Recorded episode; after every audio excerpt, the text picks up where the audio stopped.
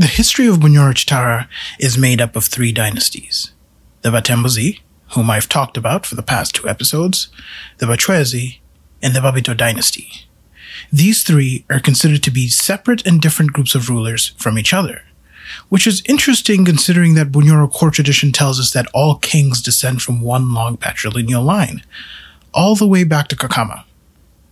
But given that that's not the case, considering that we have three separate groups, how do you merge them together? If you are a Game of Thrones fan and you've completed the series, if you haven't, spoiler warning, there was a scene at the end where all heads of the seven houses had gathered and they ended up picking Bran as the next king. Now, I didn't like this choice. In fact, most of us didn't like this choice. Bran is like my bran flakes. They're only interesting when they have ravens, I mean raisins in them. That's a little Game of Thrones joke for you. Did I mention I like corny jokes? Yeah, I was pretty proud of that one too. The point here is what Tyrion says about picking someone with the right story to be king. For the Bunyoro, it wasn't just about the right story, but also one that lined up with theirs. You see, according to John Beattie, most times stories were changed to fit the main narrative, thereby giving the specific group a mandate to rule. And this is exactly what the Bachwezi did. Because it is from this group that the Bunyoro drew a huge part of their national pride. Because for the first time in their history, they became an empire.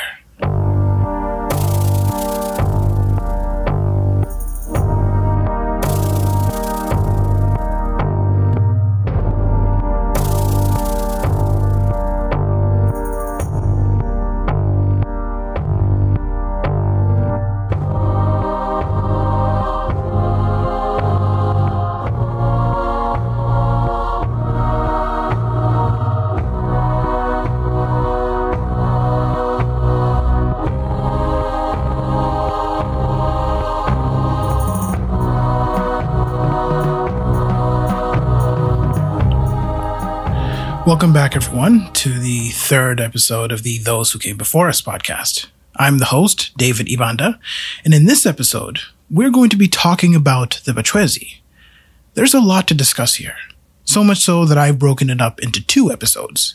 The first tells the story from the perspective of Bunyoro oral history, and during the second episode, we'll talk about the Bachwezi under the microscope of historical analysis. So with that, let's begin. We left off last episode with Isaza being trapped in the underworld. If you remember, Isaza shouted back to his gatekeeper Bukuku and instructed him to take care of his kingdom until he came back. Bukuku did as he was told and awaited his king's return. But we all know he never did, seeing as he was serving a life imprisonment sentence in the underworld, payment for his botched attempt to trick the underworld king Nyamuyonga. But after waiting for a while, it occurred to Bukuku that perhaps he didn't have to wait, that perhaps he could become the king. It was his time to shine. Bukuku seized the crown and announced his new position.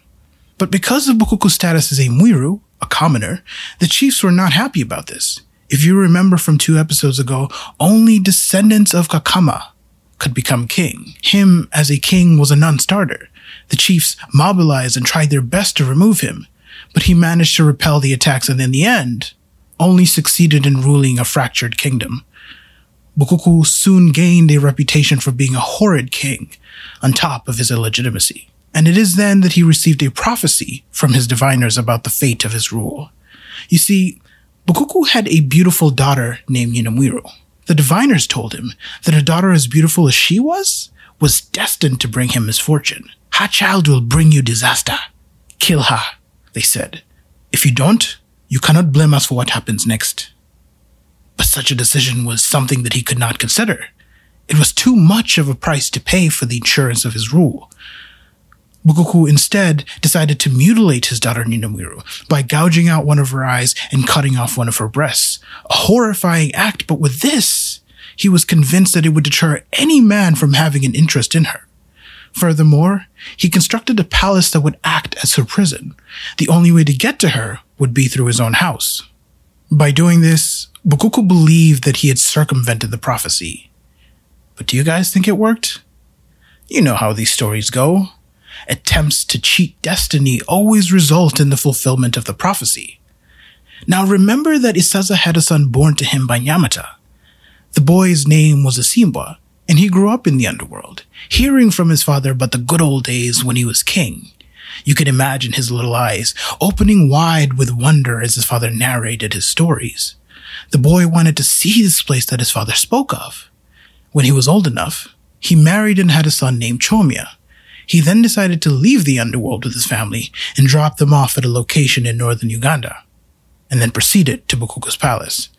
Now, tradition tells us that he traveled with a group of white people like himself who were his followers. I promise I'll explain this in the second episode. But for now, let's get back to the story. When he arrived, Isimbwa introduced himself as a hunter instead of giving his real identity. He was afraid that he might not be received well due to being the son of the previous king.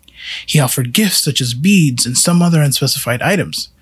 It was at this meeting that the maid of Nyinamwiru, Mugizi, saw him and told her master.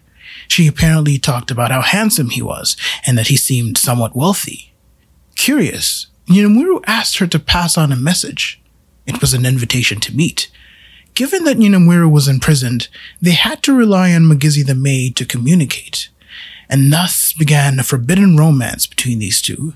Isimbwa was able to sneak into the palace prison by using a ladder to get over the wall, clearly undeterred by the horrors her father had done in order to make her ugly.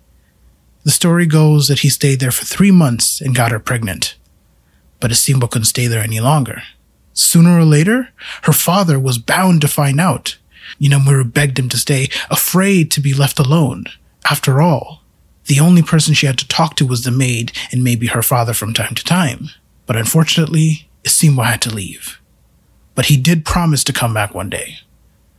Six months later, she gave birth to a baby boy, and Bukuku was shocked. How on earth did she get the child? He shouted. He ordered for the boy to be killed, but his diviner stopped him, saying that his milk teeth hadn't even set in. At least wait. Bukuku listened and offered a stay of execution, a small consolation for the aggrieved mother. True to his word, the baby was tossed in the river when its milk teeth set in. But the gods smiled upon the child. The charms it wore got caught in some bushes around the bend of the river. A potter who happened to be close by heard the infant's cries, and upon laying eyes on the child, knew exactly who it belonged to. Secretly, he went to Nyinamwiru and told her he had her son. She was filled with joy to hear this and gave him two cows as a reward. She also asked that he raised him as his own. The boy was named Ndahura Karubumbi, which means the son of a potter, and according to Bunyoro court tradition, he would become the first king of the Bachwezi dynasty. Ndahura is described as a man who feared nothing, a conqueror who created the empire of Chitara. His fearlessness showed even in his youth. As a young man, he openly defied the king by having his cows drink the salty water for the king's cows. Such an act got him into arguments with the king's herdsmen. They eventually complained to Bukuku, saying that this boy was a pest. To which the king responded, The next time I see him, I will beat him. So one day, Bukuku came to see for himself the antics of the potter's son, and just like he'd done before, Ndahura brought his cows to drink at the same time that the king's cows were drinking. Bukuku couldn't believe the gall of this young man. Does he not know who I am? In rage, Bukuku forgot about the beating that he had promised him and decided instead to kill him right there and then. He picked up a spear and hurled it at Ndahura. He missed, and Ndahura dashed for the spear and threw it right back at him, hitting him square in the chest. Bukuku staggered back, blood coming out of his chest. He fell to the ground and died. And Ndahura then walked up to his grandfather's stool, sat on it, and proclaimed himself king. And thus the prophecy was fulfilled. When Nyinamwiru heard the news, she said, The ears cannot refuse to hear. I have heard both bad news and good news. This, she said, referring to the death of her father and her reunification with her son. At first, some people didn't take to Ndahura. As far as they were concerned, his claim was illegitimate. Not even the words of his mother were good enough. So, seeking to secure his throne, Ndahura went to war. His first order of business was to rein in the chiefs who had refused Bukuku's rule. One of them was the chief Nsinga of Bugoma, a county in Bunyoro. When he heard that the young king was coming for him, he attempted to use sorcery to stop him dead in his tracks. This failed, and Ndahura raided his lands and seized him. I had you are trying to bewitch me, Ndahura said. The young king took Nsinga's crown, which was made of red parrot feathers, and placed it on his head. He then dragged him to the top of the cliff and kicked him off. This is Sparta style. Nsinga drowned in the waters below. According to Nyakatura, Ndahura dethroned him and made him the mock king with a crown made of leaves. To briefly explain what a mock king is, in the past, whenever a king ascended to the throne, he had to pick someone to be the mock king. The purpose of this was for them to absorb the evil that was intended for the real king. The mock king would then be treated like an actual king, and after nine days, would be executed. To make matters even worse, a lot of times the mock king was picked from the king's brothers. However, this is negated by Bunyoro historian Nsamba, who tells us that this is what people believed happened, but not what actually happened. The reason being that this was a ploy to deter the other classes from getting any funny ideas about taking the crown for themselves. In fact, the Bunyoro used to say that the king kills his associates, meaning those in the ruling class. And it seemed to work, as far as we know. Anyways, Isimbwa heard of his son's exploits and went to see him. Tradition tells us that people were able to see that Ndahura indeed looked like Isimbwa as opposed to the potter that raised him. And this ended all the questions about the legitimacy of Ndahura. However, it brings up another question. How did the people validate Isimbwa's claim as the son of Isaza? Hmm. We'll talk about that in the next episode. Ndahura continued his campaigns for years, bringing almost the whole of present day Uganda, western Kenya, northern Tanzania, Rwanda, Burundi, and eastern Congo under the fold of the Chitara Empire. These wars were won with the help of the other Bachwezi, and for their efforts, he gave them land. Now, there were some downsides to this expansion. Court tradition says that his armies brought back diseases from these faraway lands, the most serious of them being smallpox. After his successful campaigns, Ndahura was content for a while. That is, until he grew restless. The mundane day to day of regal life was boring. He was a conqueror, a warrior. He craved the sweet aroma of battle. And so it's said that Ndahura decided to go after an enemy in present day Tanzania. His name was King Bwire Butaka. But the king was prepared because during the battle, this man used sorcery to cause darkness to fall at Ndahura's army. Panic set in as the confused soldiers tried to get away. Many of them were slaughtered in the process. And Ndahura himself ended up being captured. People then began to spread the rumor that he had been swallowed by the earth, and indeed other versions of the story say that he was. However, in this case, Ndahura was rescued by his brother Chomia. This whole episode destroyed his ego. The once fearless conqueror was too ashamed to face his subjects, he snuck back into his kingdom in the cover of night, sad, dejected, humiliated. His people were excited to see him and wanted him back as king, but Ndahura couldn't. He refused and told them to pick an heir from among his children. Soon after, he left and roamed the empire until he eventually vanished.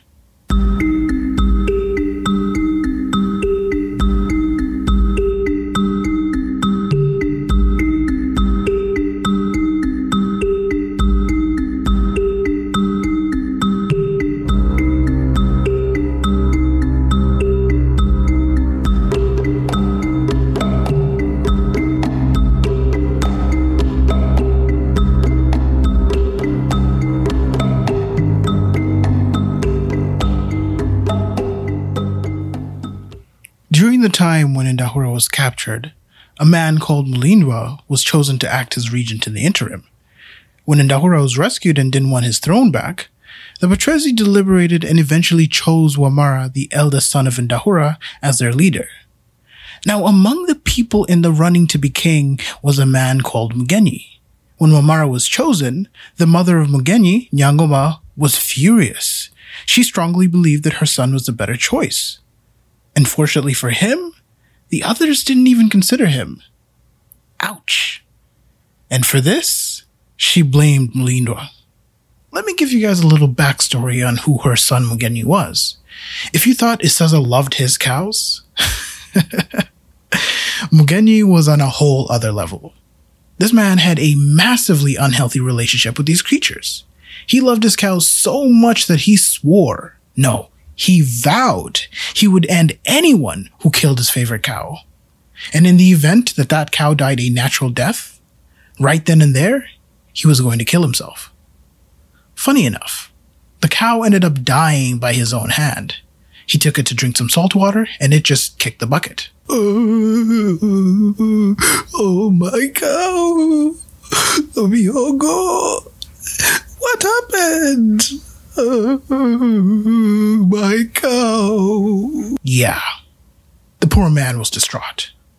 True to his word, Mugenyi tried to kill himself, but his fellow Bachwezi intervened by presenting him with more beautiful cows, and the cycle would start again. From the way the story goes, it seems his fellow Bachwezi would have to watch him constantly to ensure he didn't off himself. Now, with what I've just told you, would this man be your pick to be king?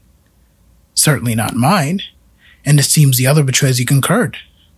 But not his mother. Oh, she did not take this well.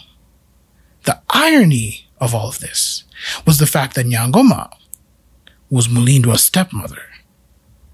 She was one of the wives of Isimbwa, and even weirder was the fact that Mulindwa was in love with his stepmother, Nyangoma. Drama! But he couldn't marry her because she was his dad's wife. Of course, anything like that was unbecoming. But Mulindwa couldn't help himself because he made his feelings known, and his stepmother Nyangoma decided to fulfill the innermost desires of his heart. You know what I mean. If you could only see my eyebrows right now, I'm raising them in a not so subtle way to indicate the underlying erotic tones of this moment. In any case, she's described as a very attractive woman, and he, a man with a weakness for attractive women. So Nyangoma tells him to stop by her house in the evening Mulindwa probably took a shower, he dressed up nice, he smelled good, walked with a pep in his step, flowers in hand. Fellas, you know what it's like. This was the night he had been waiting for. Nyangoma let him in and motioned for him to sit on the stool on top of the animal's skin rug. Mulindwa did so, and in the blink of an eye, found himself plummeting into a pit of scalding, hot water.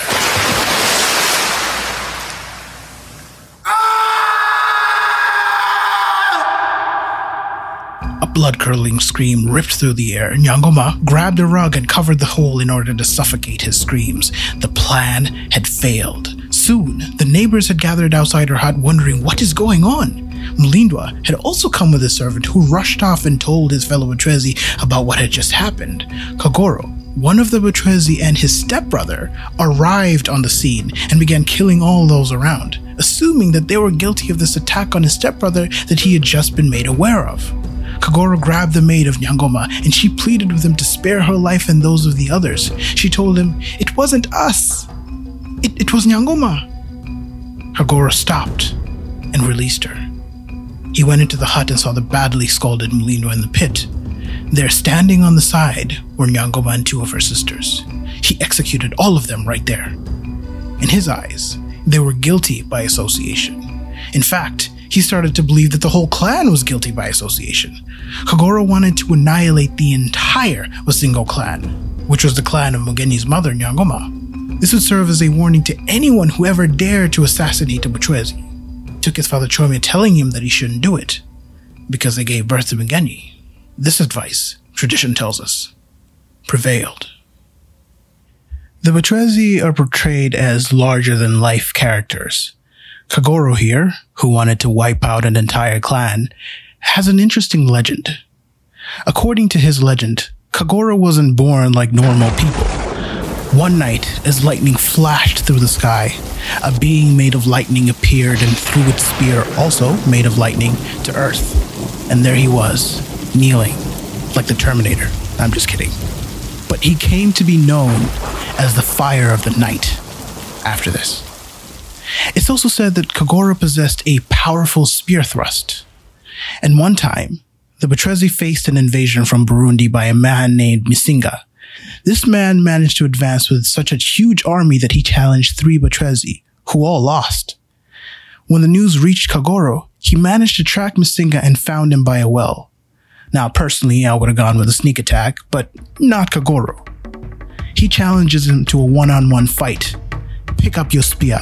I want to see how well you can fight. The two men go at it. It appears that Misinga has the upper hand because he manages to spear him twice.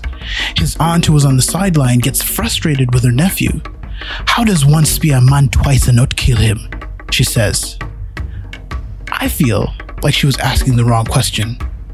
The better question was what kind of a man gets speared twice and keeps on fighting? They had clearly underestimated the tenacity of a man they call Kagoro, the fire of the night. With one well placed spear thrust, Kagoro ends Misinga right there in front of his aunt, and he then goes on to lead an army against the remaining soldiers of Misinga.